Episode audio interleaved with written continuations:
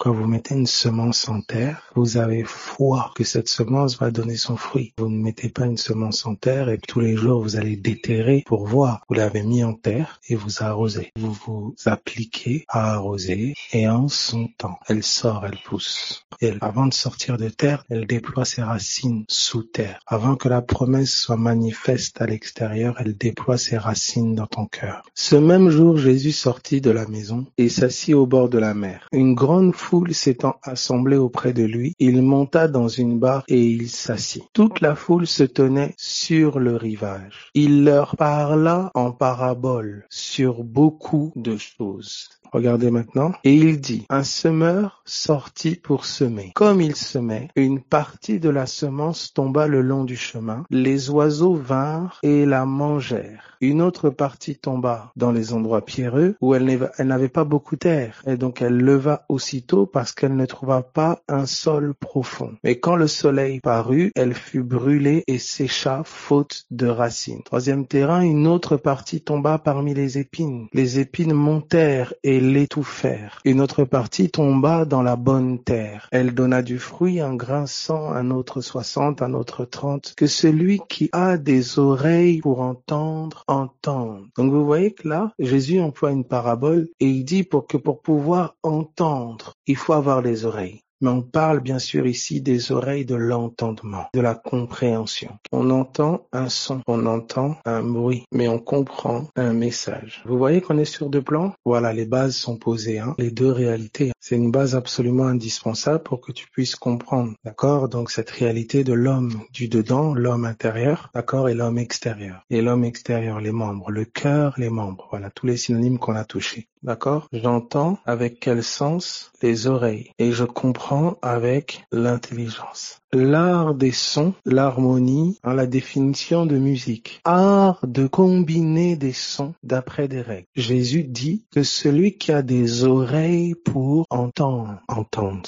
Que celui qui a l'intelligence de comprendre, comprenne. Quelqu'un qui ne comprend pas est quelqu'un qui est comme sourd. Donc quand on parle d'un cœur fermé, d'un cœur endurci, eh ben, un cœur blessé peut rendre quelqu'un sourd peut faire que quelqu'un ne comprenne pas le message de Dieu. Tu vis des situations, Satan vise ton cœur, il attaque ton cœur avec la colère, avec l'amertume, avec la haine. Pourquoi? Afin de rendre ton cœur sourd à la voix de Dieu.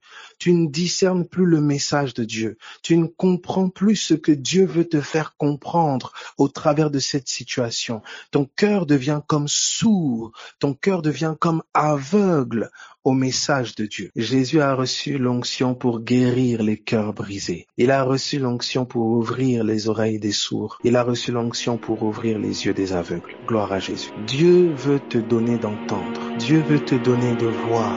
Dieu veut te montrer